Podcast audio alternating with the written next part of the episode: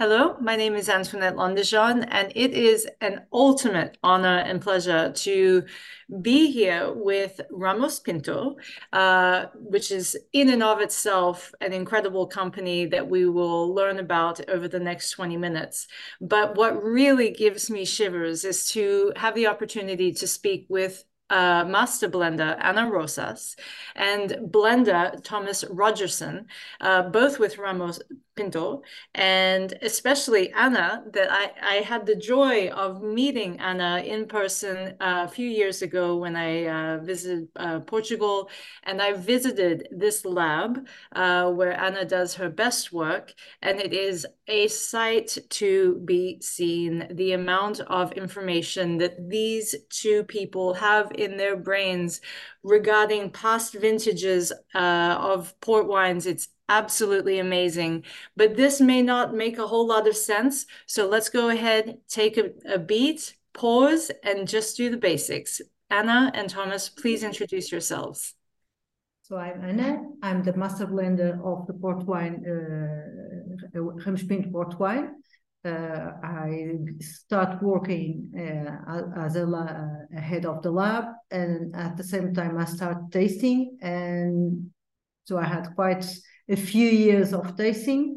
First as a trainee when my uncle retired and my cousin took over as a master of blender, and finally I'll do all my uh, way until um, now. That's the last for the last six years. I'm the master blender, and yeah, at the same time I take a trainee, which is already a professional blender, which is Thomas, uh, and that we start. Uh, I start my life in Ramos Pinto.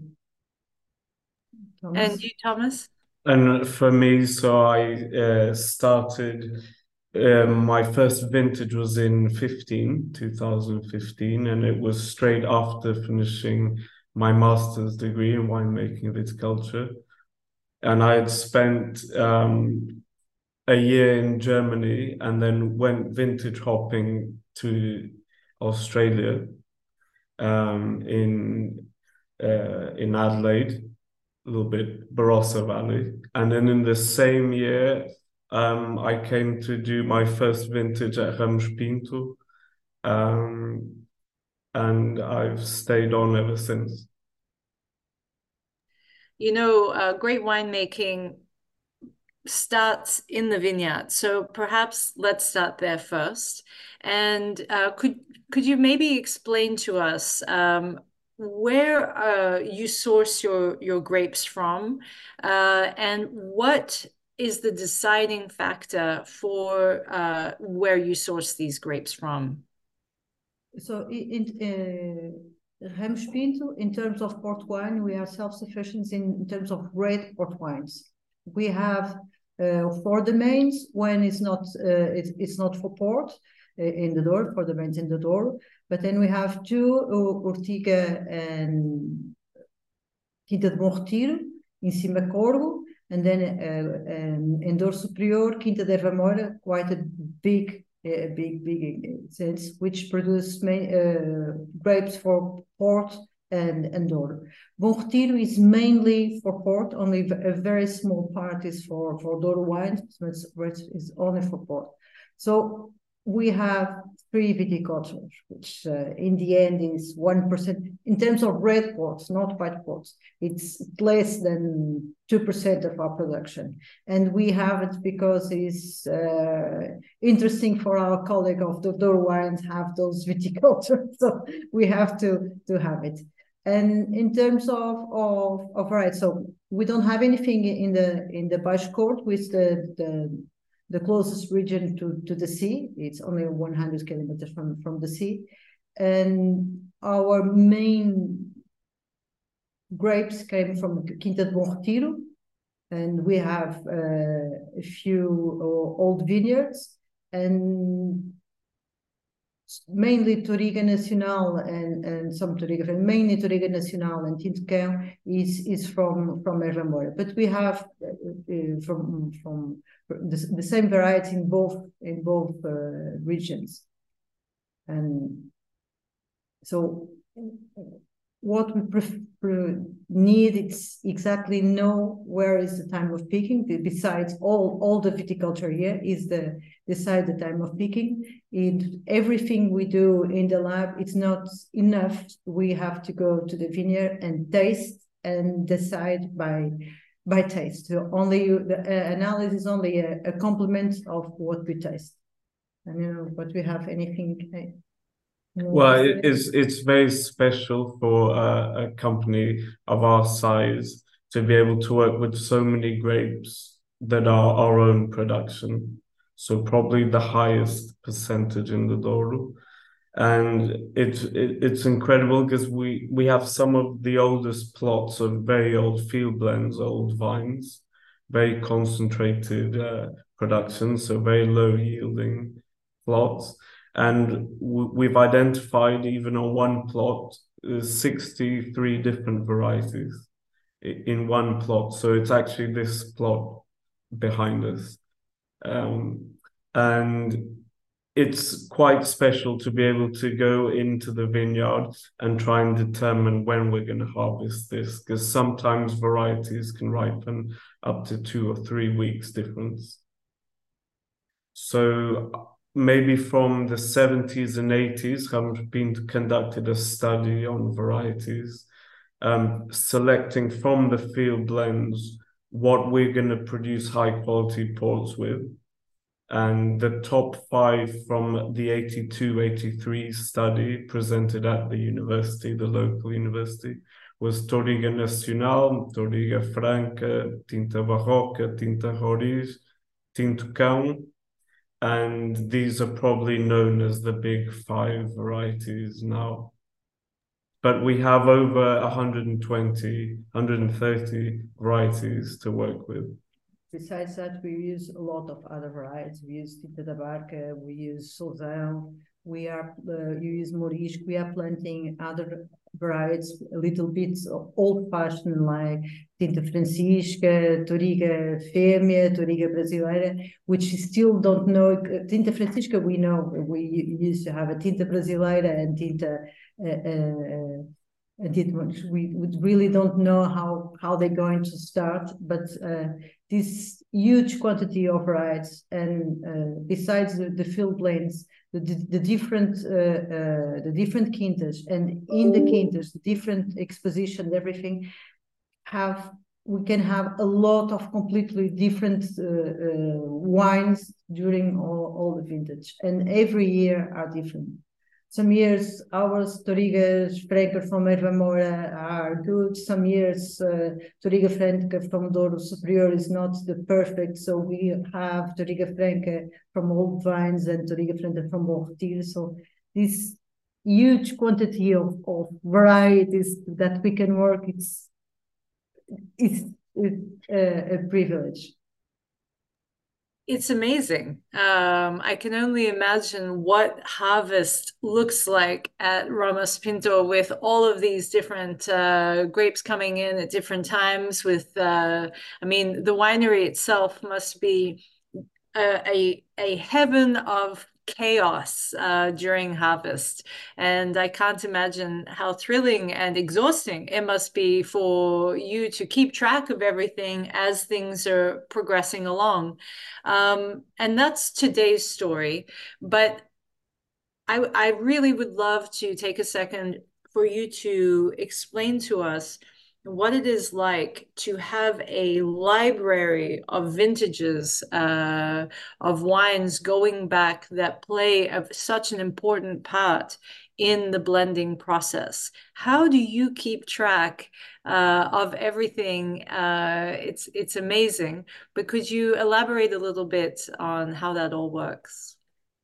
So, in fact, the stock belongs to Ramos So all, all, all the library of wines belongs to Ramos We are only uh, we only take care of that stock, and we are we always have to keep in mind to to have the same quality and quantity of stock for the next generation. So we need to work in the wines, uh, the old wines, to to have the the same type of, of wines during the years, and we work in quite long cycles 20 30 years and more years So we we need to to decide uh, every vintage uh, after after the, the vintage. So but with very young wines, which wines we are going to age as uh, vintage uh, rubies. So in in a short term will be out of stock or bottle uh, as a vintage LBV or, or bottle young rubies and ruby reserves. And the rest of the stock the stock is going to stay. How they're going to age? If they're going to be uh, reserve tawny or they're going to be or they achieve to be a very very old tawny or something like the very special wines that we put apart to be as a bonificateur, something salt and pepper to finish the the last touch of of, of bitter. So, uh, in fact, we will we learn that uh, by tasting and by learning with the others. It's uh, it's it's nothing special. It's only our palates and the way we are uh, uh, educated to to to decide which which decision we're going to take on this particular place that that def defines the, the the, the style of the house uh, the, the stock of the house and the style of of, of a port wine house uh, thomas i don't know which you have well it, it explains a little bit why the, the the role is more about blending than winemaking per se because every vintage we're replenishing our stock that we have basically sold to the market. And these new wines are going to start their pathways that then we're going to send them down their routes, whether it's um, down the oxygen route and we you start to create your tawny ports, or if it's in your reductive style and you create your bottle age ports, your LBVs and your vintage. So then you taste and you decide and you you decide to educate your wines and and create these paths for them? It's um for someone who's not a master blender or a blender uh, working in the Douro, um, it's it's quite overwhelming to try to grasp uh, how many different styles you are approaching to bottle uh, and to release to market. Uh, Ramos uh, Pinto has a large selection of wines available here in the DC market. And I had the, the great joy of tasting through the lineup uh, probably about a month and a half ago, and the wines are absolutely phenomenal. Um, if you could uh, tell us how do you we touched on the viticulture. Once you get the grapes in, how do you extract the juice from the grapes? And where exactly do you think the wine is going to go from there? It's not so clear cut as with winemaking, where you know it's going to go exactly from the press to the barrel and it just sits there and then we get to release it. There are a few more steps in the winemaking process, such as the addition of the spirit. Um, could you walk us through, as generally as you can, the the process, winemaking process? Do you want to answer, Thomas? So it's actually it's actually quite uh, simple, and it's they're quite short fermentations, and then we're going over and over again, um, finding our plots at the best point that we can harvest them. And sometimes our decisions will always start on the vineyard. So it's the timing, it's which plots we're going to harvest together, or we're going to vinify them separately and everything is going to be hand harvested. So it, it's a lot of work. It's going to be hot and very steep. So people are hand harvesting. We bring the, the grapes to the winery and we're going to decide. Usually, the best plots will be into the lagars. So they're low open top fermenters um, made out of granite. And uh, we will either decide to destem these grapes or full bunch, and they will be uh, stepped on traditionally by people for four hours at night. Um, nowadays, we complement this with the robotic treader uh, as well. So we try to do both. and th this will happen for three to five days. The treading at, at night, and when the sugar level has reached our fortification point, which we're going to decide at, um, is going to define the residual sweetness of the wine at the end. So at that point, we're going to rack the juice off, uh, add the brandy, the aguardiente, and press the skins. So, and, and we, we actually keep the pressing separate for later blending because it, it's going to be the most intensely colored and the most tannic wine. So uh, we can just, it's another blending tool that we have. So basically, it's the same process for the last 150 years. And after after adding the brandy and having all all the components of that batch separate, the, the two presses and and and uh, the main wine, we when we have a few of, of, of wines like that, we start blending and is one of the most difficult blending sessions because the wines are completely unbalanced at that moment. They have a lot of tannin, they have still a lot of carbon dioxide because they just finished uh, uh, uh, fermentation, about just just stop fermentation, not finished. A lot of sugar, a lot of acidity. They have a lot of everything and anything. Everything is unbalanced. But uh, we we try to do our best, and we because we have uh, finite numbers of bats, so we start blending. And by color, by experience, by uh, flavor, we start blending uh, wines for tawny families uh, or not vintage, not top vintage. We more uh, top top vintage, top top tawnies, uh, and and the rest of the sort, the rest of the wines go to not to the lagar but to the cures, but they do exactly the same process also if they are more intense in terms of color and tannin uh, and fruity or if they are more delicate and we try to separate everything but only after the first year we really start working on uh, on the future of the wines these first blends are more or less to to to try to keep the maximum separate from that vintage to see to, to, to see how they evolve along, along the, the first winter, the first uh, the first spring, and only at the end of the year, just uh, after the next winter, we start blending for a final uh, type of wine. Um, well, you have my ultimate respect. Um, and I'm sure the, the job, uh, there's a lot of tasting on the job, but it doesn't stop there. I'm, I'm sure you enjoy uh, port uh, every once in a while uh, at home in your own personal lives. Is there um, a style of port that you each uh, tend to reach for when you're when you're thinking about opening a bottle?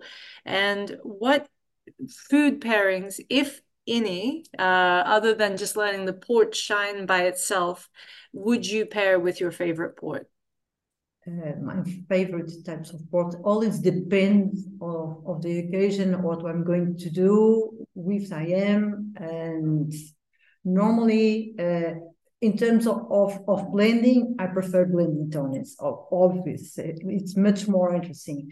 Uh, it depends if it's uh, after dinner and we are going to, to be with uh, some very sweet uh, Portuguese dessert or something, maybe a tawny. Uh, if you are going to stay at the table for hours eating cheese or fruits, I prefer vin- a young vintage or a late bottle. And it, it depends a little bit on even at this moment, I like to to do some a little bit different things. Have a very young vintage, uh, a very young late bottle vintage with we pairing with uh, uh, steak or or uh, cabrito, como é que se diz? Uh, lamb. Lamb or which is, I think it's kid, which is very good, and and then the whites. It's uh, very hard cheeses to to salads and everything or in a cocktail. So we have port for all the time. Of, of the year of the day we can drink in, in different occasions. And uh, it depends uh, of, of of of the, the of what we really want to do with and you well i think you mentioned all of them.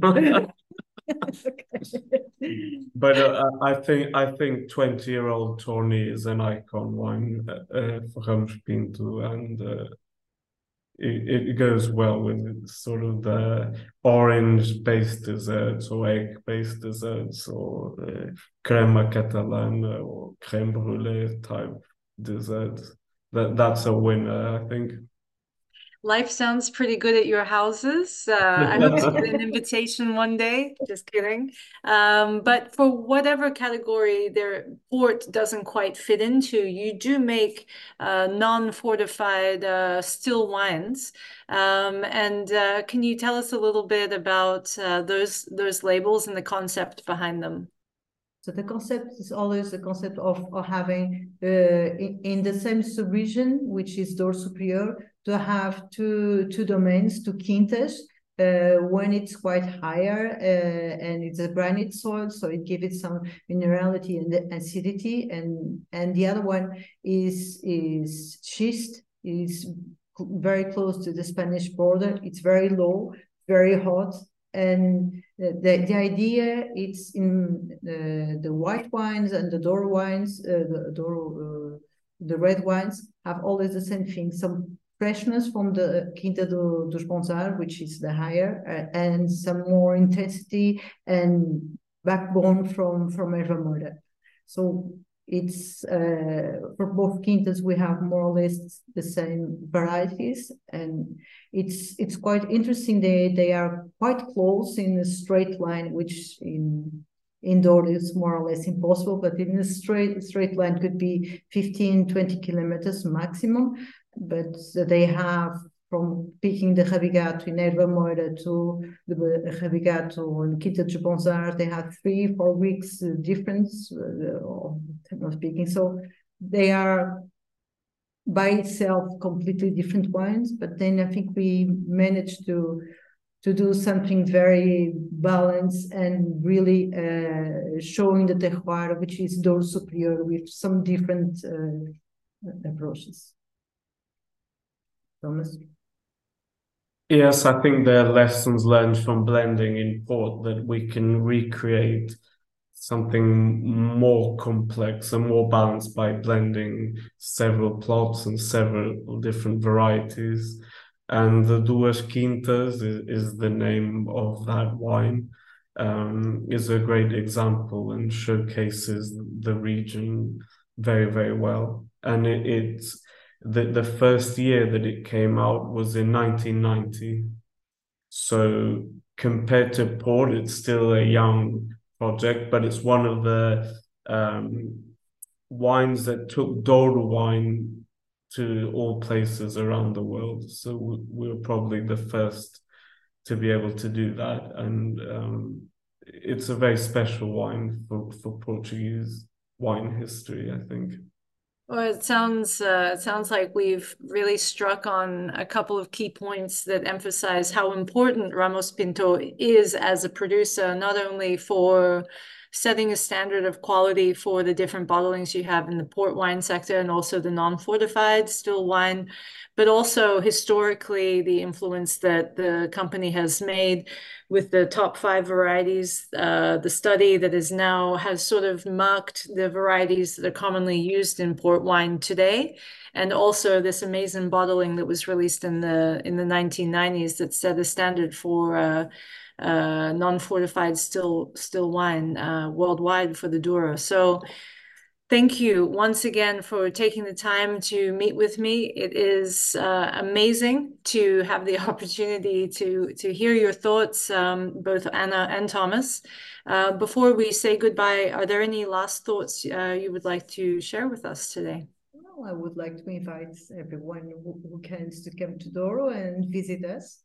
It would be a pleasure to show you our tasting room and to show uh, show us the Douro and how magnificent and unique it is. Uh, we had uh, we we have a lot of customers um, that visit uh, Portugal every year, and I'm sure you will have even more visitors uh, from DC coming to see you. So I hope everyone that is uh, watching or listening has the opportunity to visit you, uh, Ana and Thomas, and gets uh, to meet you in person. And uh, thank you very much once again. Thomas, did you want to share a final thought with us? Well, I was just going to say that um, the, the the photos are are backgrounds. They look amazing, but when you're actually in the Douro, it doesn't compare. So it's really breathtaking, and I think everyone should uh, go and have a look for themselves. Uh, I I could keep going uh, talking about the hospitality, the food. Um, the weather, uh, the general ambiance, uh, but I know we all have uh, schedules to keep a hold of. So thank you once again, and we will see you soon, I hope. Thank you. Thank you very much. Thank you. Thank you. It was a pleasure.